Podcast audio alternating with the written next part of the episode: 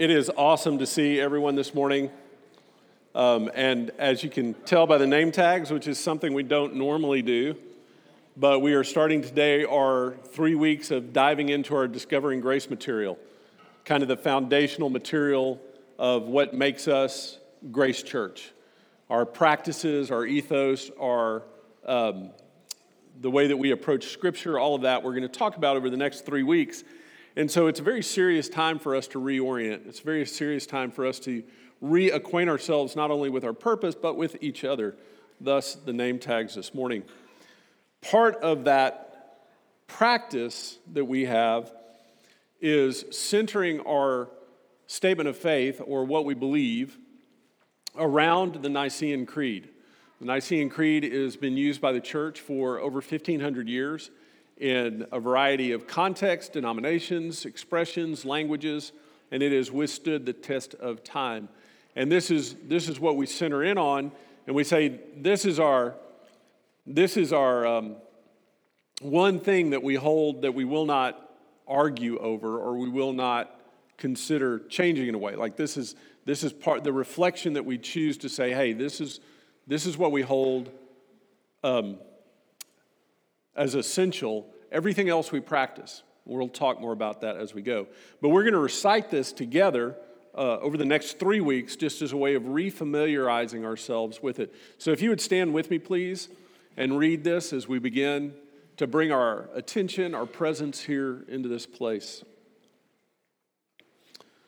We believe in one God, the Father Almighty maker of heaven and earth and of all things visible and invisible, and in one Lord Jesus Christ, the only begotten Son of God, begotten of his Father before all worlds, God of God, light of light, very God of very God, begotten, not made, being of one substance with the Father, by whom all things were made, who for us and for our salvation came down from heaven and was incarnate by the Holy Spirit of the Virgin Mary and was made man and was crucified also for us under Pontius Pilate.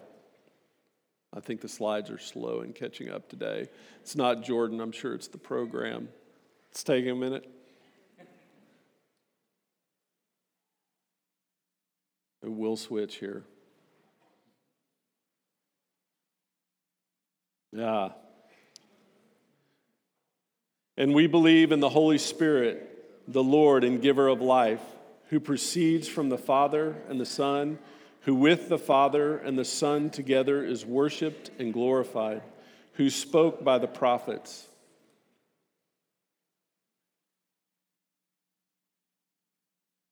And we believe in one holy Christian and apostolic church we acknowledge one baptism for the remission of sins, and we look to the, for the resurrection of the dead and the life in the world to come. Amen. You may have a seat. Thank you for being here this morning. My name is John Ray. I'm one of the, the teaching elder. I am the teaching elder here at Grace Church, facilitating that team, that part of our ministry. And I had, I had an experience last summer. It's great. Um, we have a visitor with us, Jenna, who went on the trip as we went out this summer. And we made a change from the previous year when I took the kids out to California and then down to Mexico to build a house. We found out that the year before, we were constantly running into the frustration of using GPS. How many of you depend on GPS to get places, right? I mean, it's become ubiquitous in, in our culture. You just, you don't even give instructions anymore, right? You just give an address and then you plug it into your phone and you go. Well, they're doing research on this, which backs up something that I've found in my experience to be true that it's actually shrinking part of our brain using GPS. We're losing the ability to navigate on our own. When we're constantly just following step by step instructions, what we do is it, it loses our imagination for the big, bigger picture. All we can see is the thing directly in front of us. And so, what would happen is we would be going to a campsite somewhere up in the mountains and we'd be following GPS. And as soon as we get in the mountain, what happens? You lose signal, right? Well, without a bigger picture, without a map, you're literally lost. You don't know where you are, and you don't know how to get to where you're going. So this year on our trip, I bought two big atlases. I haven't bought an atlas in forever, right? And we would sit together in the mornings, the drivers, Danny and I and the, and the other staff, we'd get together and we'd, and we'd look at the map. And yeah, we'd use our GPS to kind of make sure we were on the right way. It wasn't that we didn't use it at all, but our primary source of information was the atlas, was the map. Well, that's what we're going to do these next 3 weeks. Is we're going to back up and we're going to look at the map. We're going to look at the big picture. Because we get so caught up in the details of, well, what's the next step? What's the next thing we have to do? Immediately, we feel the urgency of where do I turn? How do I get there? Am I, how far is it? How much longer is it going to take? Is it the best route? And we lose picture of the bigger picture of, hey, why are we here? Where are we in the first place? How are we going to get there? So pray with me as we start this today. God, thank you for gathering us, bringing us here together, being in us, among us, working through us. And God, we pray that we experience God the Holy Spirit who is here. Give us eyes to see, ears to hear, hearts to love and obey. Everything that the Spirit, that God the Holy Spirit leads us into. And we pray this in Jesus' name. Amen. I've had this on the schedule for months now that we were going to break down our Discovering Grace material and go through it bit by bit. And even this week in planning, and we planned things together as a teaching team, um, the teaching doc was up and we were making comments on it and how we were going to do it. But I got to tell you, I'm going to go rogue this morning. So, teaching team, going to be a little bit different. As I was preparing to do this, it struck me that doing that without knowing where we're going ultimately is pretty futile. That talking about the nuts and bolts, talking about the practices and things, without really understanding first, without taking one step back and going, hey, hold up. Why church in the first place? Well, then talking about what kind of church doesn't make any sense. If we don't really understand first what church is, what it's about, then it really doesn't matter what we think about what kind of church we're going to be, because it'll be just driven by our whims. It'll be driven by our own ideas, our own thoughts, our own wants, our own habits and prejudices, our own culture, our own limitations, our own experiences. So, what we're going to do this morning is we're going to back up a little bit. And we're going to ask the question why church? Because I don't know about y'all, but I have consistent conversations with people that ends in something like this I love Jesus, but not the church. I'm spiritual, but not religious. I have my relationship with God, but I don't need the church. Or we do church at home. We just do our own kind of thing with that. Anybody else? Am I the only one has those kind of conversations? And I get it. Listen, I get it. I understand it. Church is hard, church is difficult. When you really get down to it, not on the superficial, but you really dig in and make it part of what you're doing, it's not easy. But I'm here to tell you today, it is absolutely worth it. So, why does the church exist? Ryan Jackson gave us a hint of this. Actually, he gave us more than a hint last week as he did a great job teaching in the book of Acts. And what we've learned all through Acts this summer is that God has a purpose in the church, and it is God's purpose. That the church exists not just to meet our needs, but the needs of others. So let's look for a minute as we start what the church is not. Well, first of all, we see that the church does not exist for us. Although we are invited to be part of it. Although we can't exist without it as faithful followers, in the long term, you're not going to make it without the church. The church isn't for us. And it's not something we create for God. The church is not something we create for God. Although we're invited to bring our whole selves to it, all of our creativity, all of our experience, everything to it, it's not something we create and then give to God.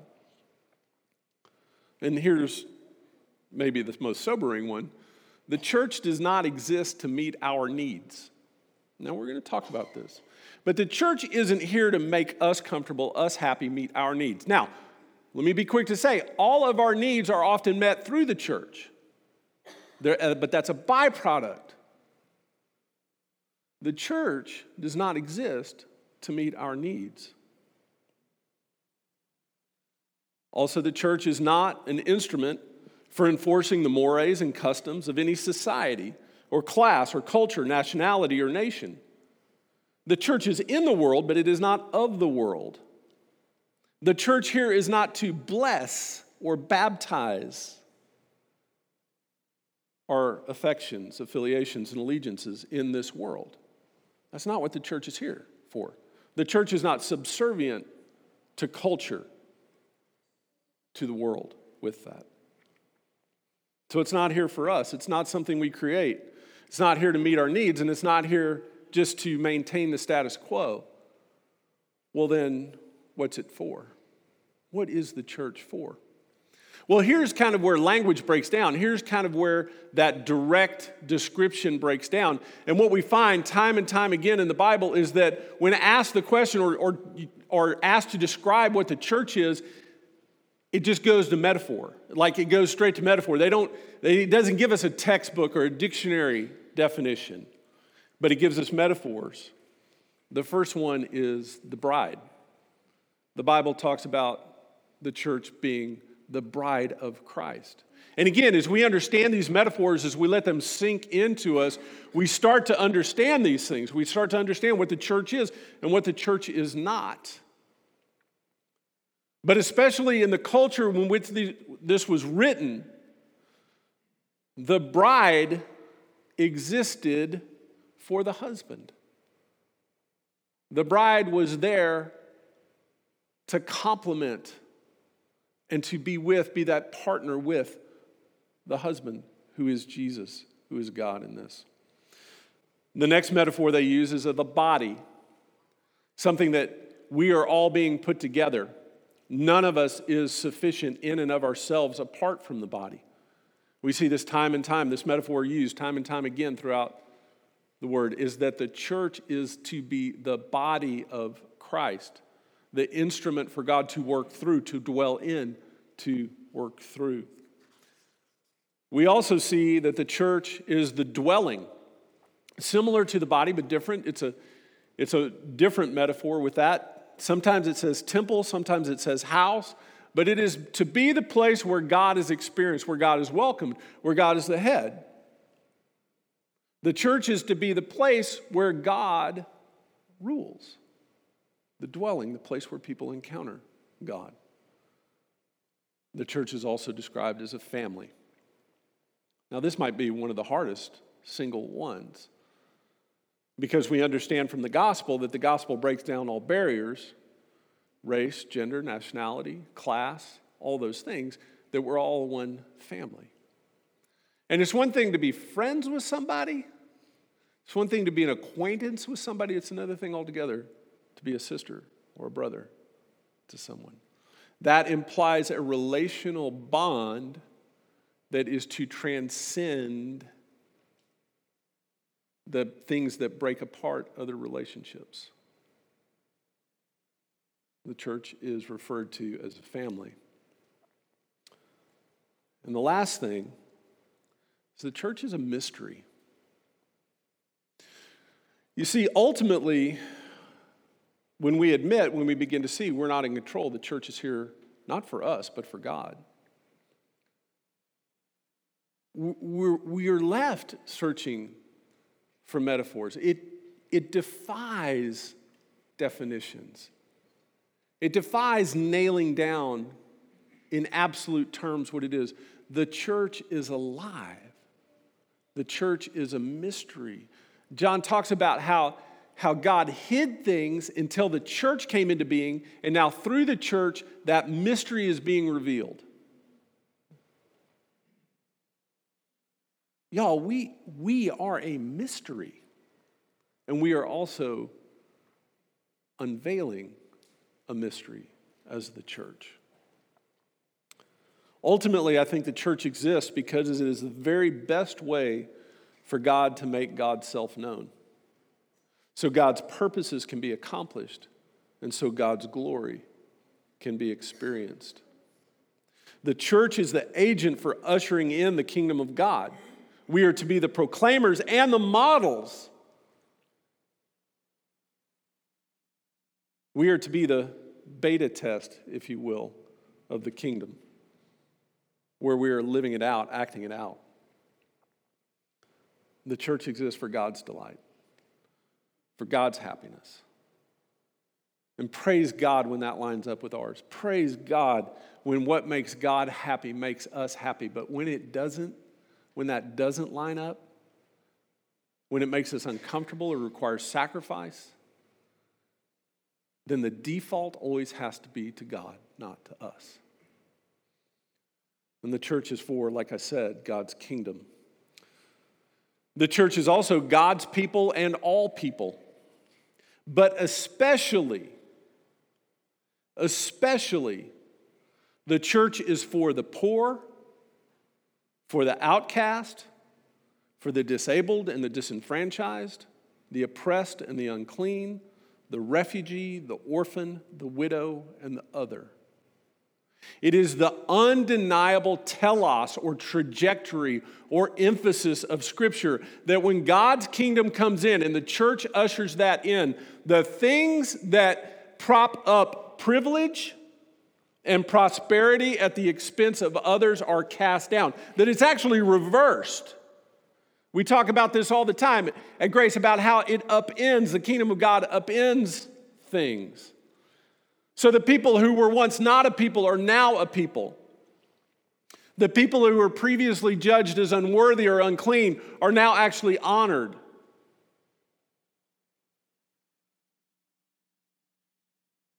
Y'all, the church is for everybody, but it is especially for those who have no hope anywhere else.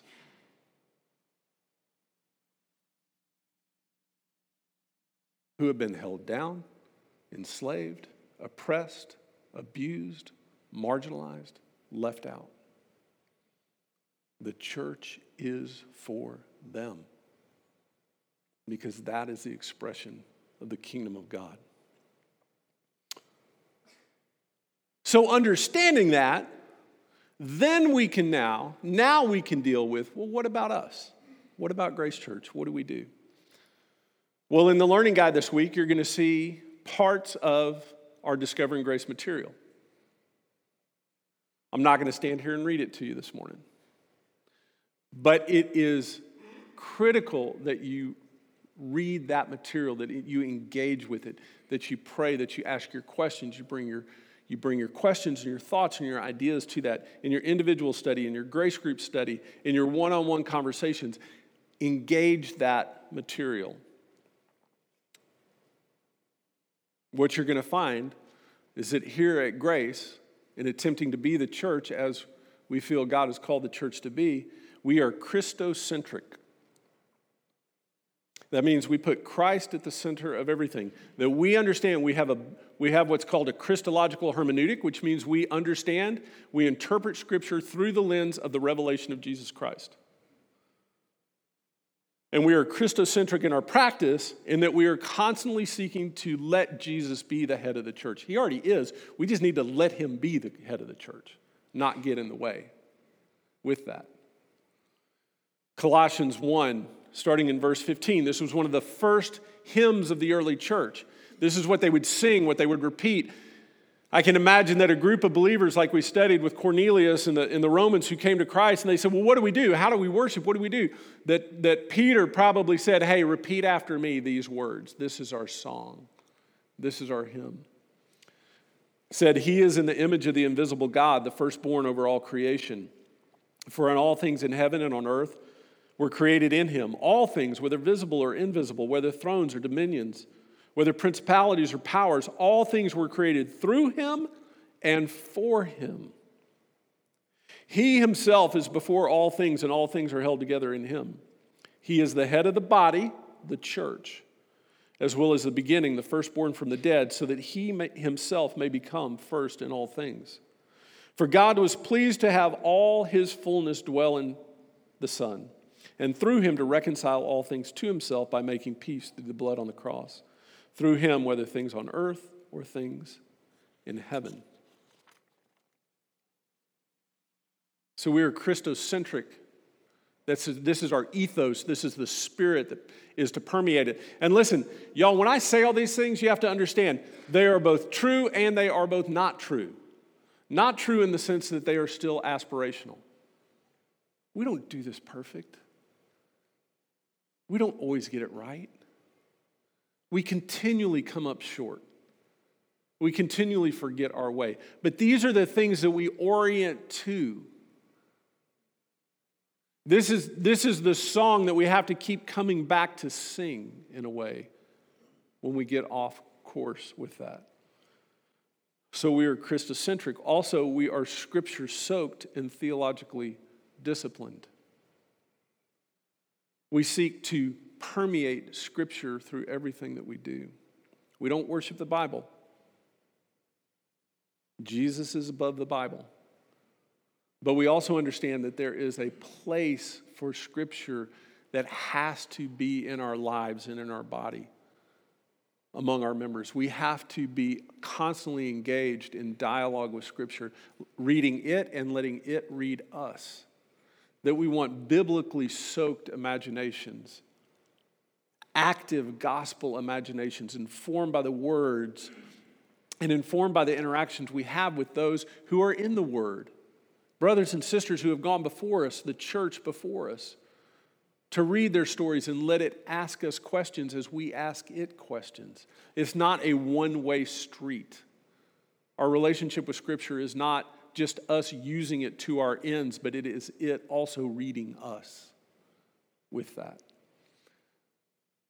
And we're theologically disciplined in that we keep Christ at the center. We don't chase after whatever theological fad is going on at the time. We limit our doctrinal statement, as we said, to the Nicene Creed. Everything else is up for practice. And we do have strong practices here. We're going to talk about those. But none of those rises to the level of Christ being the head with that. And again, aspirationally, we want to be spirit infused in everything that we do. As we learn from Acts, our study of Acts, and as we've honestly just learned from life, without the abiding presence of God the Holy Spirit leading and guiding, convicting, encouraging us, we have zero hope. I just want, listen, if this church is all about following a God who stopped speaking at the end of the book of Revelation, and it's been left to us just to figure it out. Y'all, I'm not up, to, I'm done. I'm, I can't do that. I don't know how to do that. I don't know who could do that. That we're just supposed to carry on traditions and things that, that God stopped speaking 2,000 years ago. And we're just supposed to kind of figure it out from then on. And then maybe take a test at the end, see if we got it right or not. What kind of hope is that? What kind of practice would that involve? No, if we're not if we're not spirit infused here, if we're not constantly laying all of our thoughts, all of our all of our dreams, all of our imaginations, all of the ways we do things, our habits and everything and saying, "Holy Spirit, please guide me because I cannot do this alone. We cannot do this alone." What hope do we have? We need to be prayer saturated.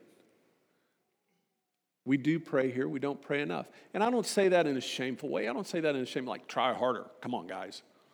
We just got to try harder on the, on the prayer thing. No, I'm saying that it needs to develop. It's like a muscle that we need to develop. We're weak in that area. I'm weak in that area. It is something that needs to be a profound mark of us as a church.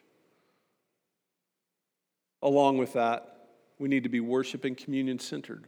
We need to come in here to, to worship together, but also to go out in the spirit of worship, centered around doing, following the command of Jesus to come together at the table where everyone is equal and everyone is welcome, to be reminded to receive the grace that that demonstrates so that it becomes central to our lives, so that get to the point where when we miss it, it's like missing a, a literal meal. We hunger for it when we don't have it with that. Now, as I said, these are aspirational to be sure. We're not there yet. And, and in some ways, we'll never get there. I get that. But we, just because we'll never perfect it doesn't mean we can stop moving forward towards it with that.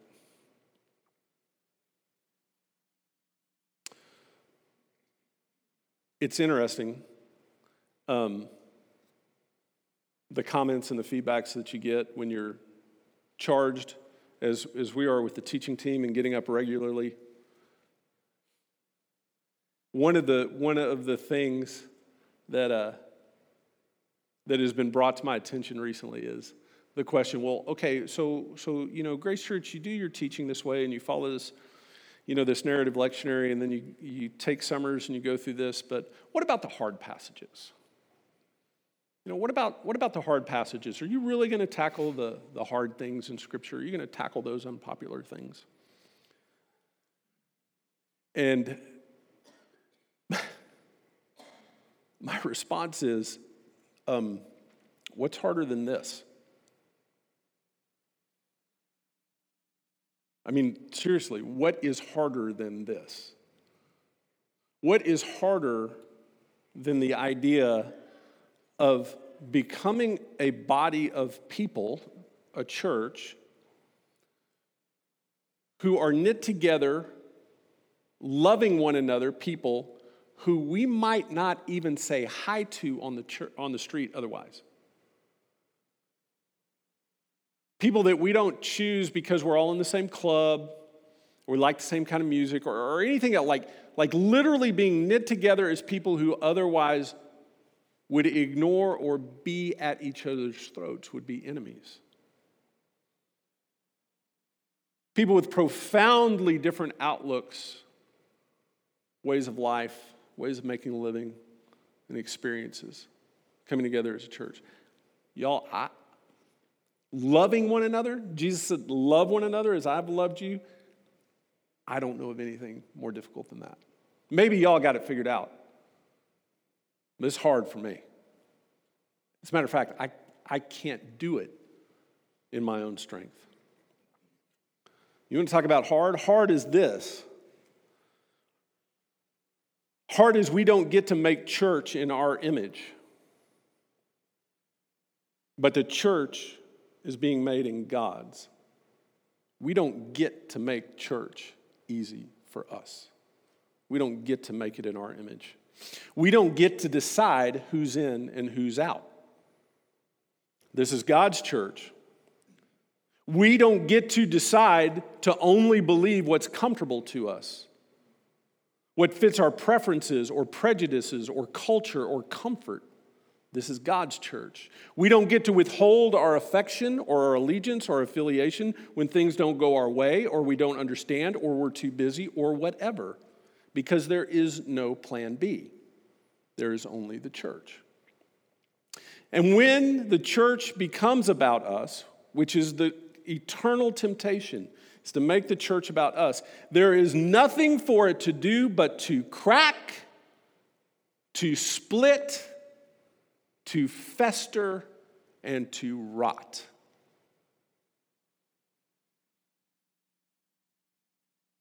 Now, what we do get to decide is if we are in or if, we are out. It's not a chain gang. God's not recruiting slaves, not indenturing servants. We all get to decide. God does not force the church on us. As essential as it is to our being as a follower of Jesus, it is always a choice for us, whether we're going to be in or out. It's not a question of your eternal salvation, but it is definitely a question of your flourishing here, your experience of the fullness of life that is offered in Jesus. If we are willing to submit everything to God and humbly walk alongside other broken, imperfect, messed up, but still being redeemed people, we get to choose that. We get to decide if we are going to be humble, to listen, to sacrifice. We get to decide if we are going to take hurt and return blessing. We get to decide if we are going to be accused and slandered and then return forgiveness and grace. We get to decide if we are going to take constantly being misunderstood and ignored and return patience and peace. And that's hard enough, but there's more. We also get to decide if we are going to let other people extend grace to us. Because, y'all, it is hard to give grace to people that we don't agree with, that have offended us, that have hurt us. That's hard. But let me tell you what's more difficult receiving grace from them. There is nothing more offensive to the competent, to the talented, to the gifted than receiving grace. As a matter of fact, it's so hard, you need grace to receive grace. I don't even know how it works. But receiving grace from people that we are odds at, at odds with, don't have natural inclinations to, butt heads with all the time. Y'all, that's hard. That is a supernatural thing when that happens. The church does not exist for its own sake or for our sake, but for the sake of God. Grace Church does not exist for its own sake or for our sake, but for the sake of God. The church is the means to God's end, not ours. If people can't find God in this church, then what are we doing here? I mean, seriously, y'all, as we talk about the form, it's good. We're going to talk about practices and how we form and how we, how we do things. But look, if ultimately if people can't find God here, why? Why? Why do it? You think because they need to come see a nice, orderly place with good, clean programs and, you know, decent music and like, come on, y'all. I mean, I love our worship. Like, I love, I love our music here, but I just got a new paddleboard. I want to be on the lake. If, it's, if, if that's all we're doing, if people can't find God here, let them go somewhere else. As a matter of fact, let's all go somewhere else. Let's all go find God somewhere else if God isn't here. But that's what the church is. That is what we are being called to do. If the most broken and messed up, confused and conflicted, addicted or arrogant, proud and self satisfied can't find hope that there is more to life than what the world offers, we are a bunch of fools.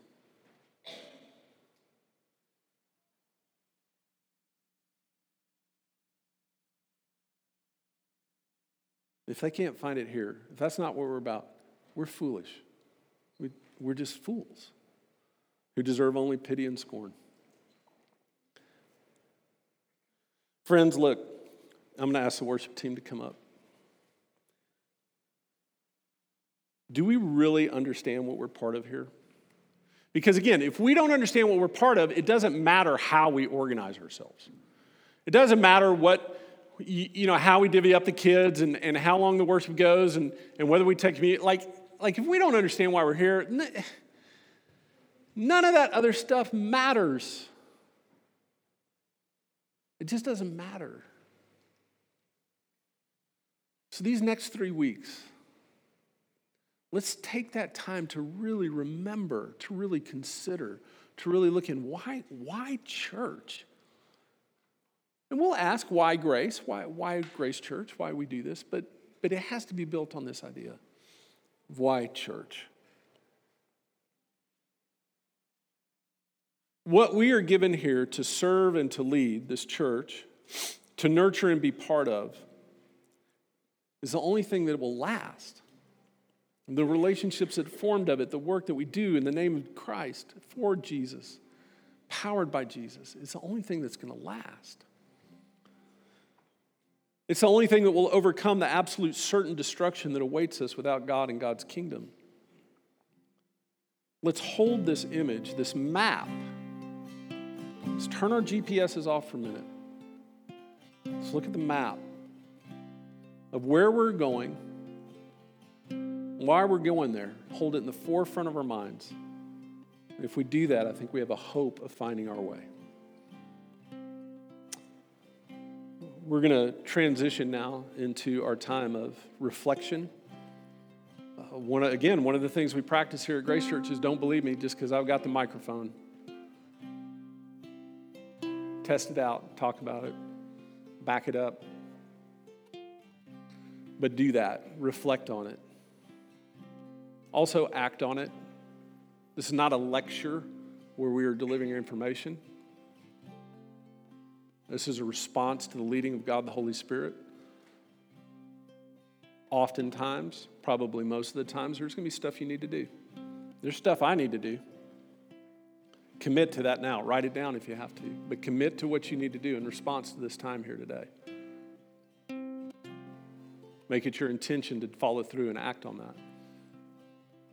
If you need someone to pray with you, this is a great time to do that. Find someone you trust to pray. We take up an offering here. We do the offering as symbol, symbolic that no one here is without something to give and no one here is without a need. So we share the needs. And then we take communion because this is one of our anchors. This is the place we physically, tangibly enact what we say we believe. We come to the table to let Jesus serve us what we cannot serve ourselves. We come to the table to let Jesus do for us what we are incapable of doing for ourselves or for each other and we receive. We receive grace grace that we don't deserve, sometimes grace that we don't want, but grace that we desperately need. So we come to the table. We're going to ask everybody to come up, to take the elements, to hold them, to sit close. We'll sing a song together, and then we'll all take the elements together. This table is open to everyone who is seeking Jesus, everyone who Jesus is calling. thank you for being here. Thank you for being willing to commit to something beyond yourself, to something eternal, to something true.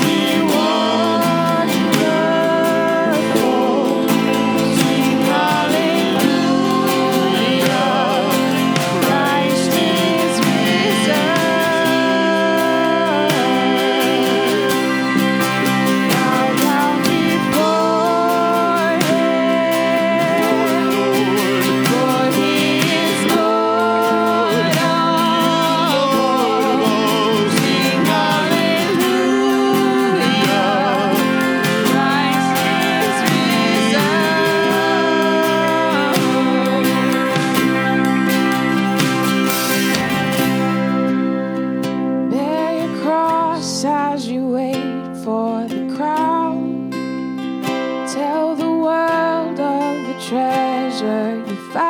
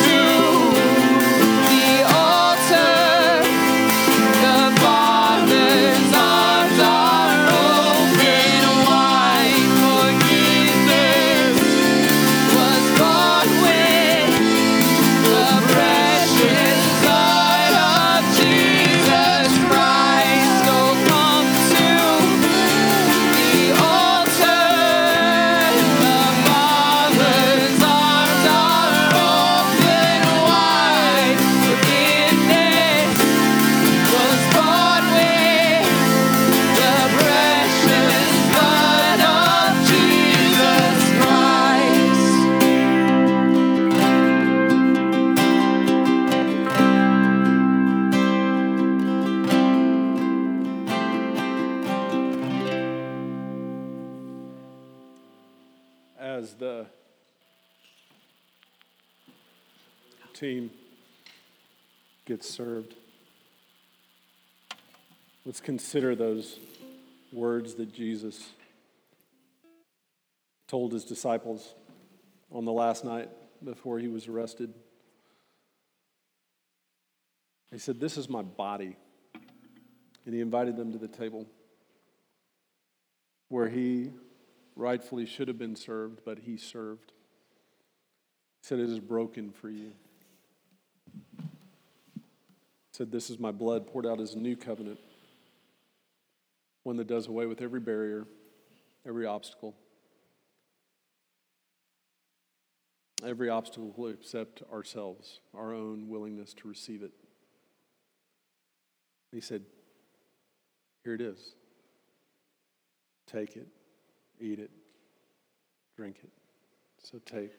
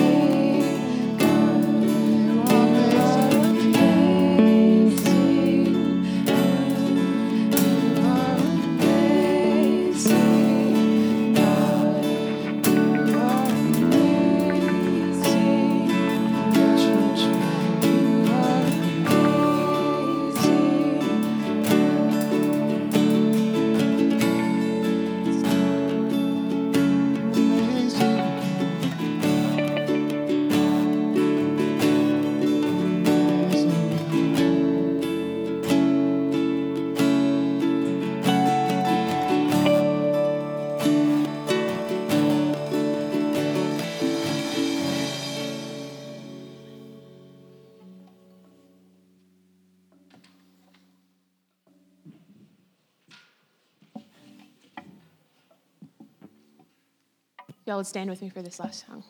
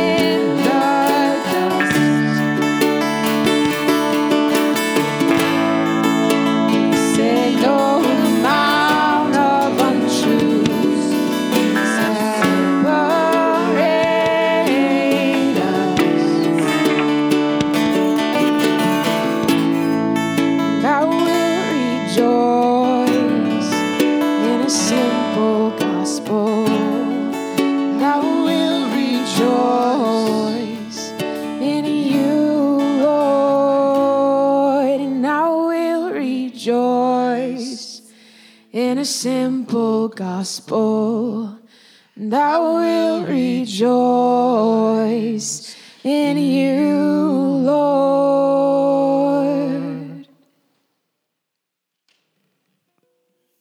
Everybody, you can take a seat real quick. Thank you. Thank you, Bailey. Thank y'all. Um, I'm going to invite the Covington family up here. As much as I hate to do this, I am going to send them to Slovenia. Uh, actually, they chose to go there. Um, they are leaving us for a year of sabbatical in Slovenia, where they have lived uh, previously. So it's going back to a familiar thing, but they're going to be gone for a whole year. So maybe get a couple people come up and help me um, pray for them as they go. That this will be a encouraging, a restful time. That they'll find fellowship there, and um, come back to us, please. So. God, thank you for our friends. Thank you for what this family means to us as a church, what they bring to us. God, we're going to miss them. So we send them as their church family under your grace, by your mercy, to be renewed and restored, to learn and to grow individually and as a family. We pray that they would find fellowship of believers there, declare your glory. God, that you would provide everything that they need health, community, finances, everything, a place to live. And God, bring them back to us, we ask. Safe, whole, encouraged, renewed. In Jesus' name, amen.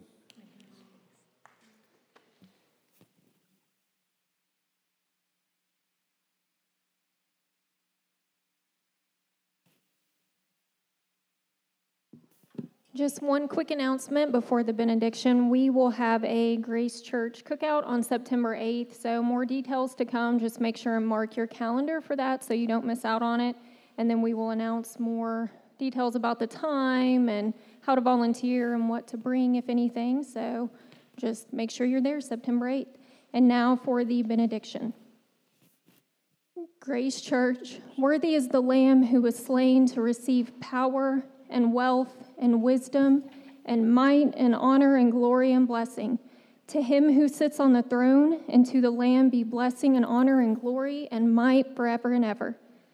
And may the God of endurance and encouragement grant us to live in such harmony with one another in accord with Christ Jesus, that together we may with one voice glorify the God and Father of our Lord Jesus Christ. Amen.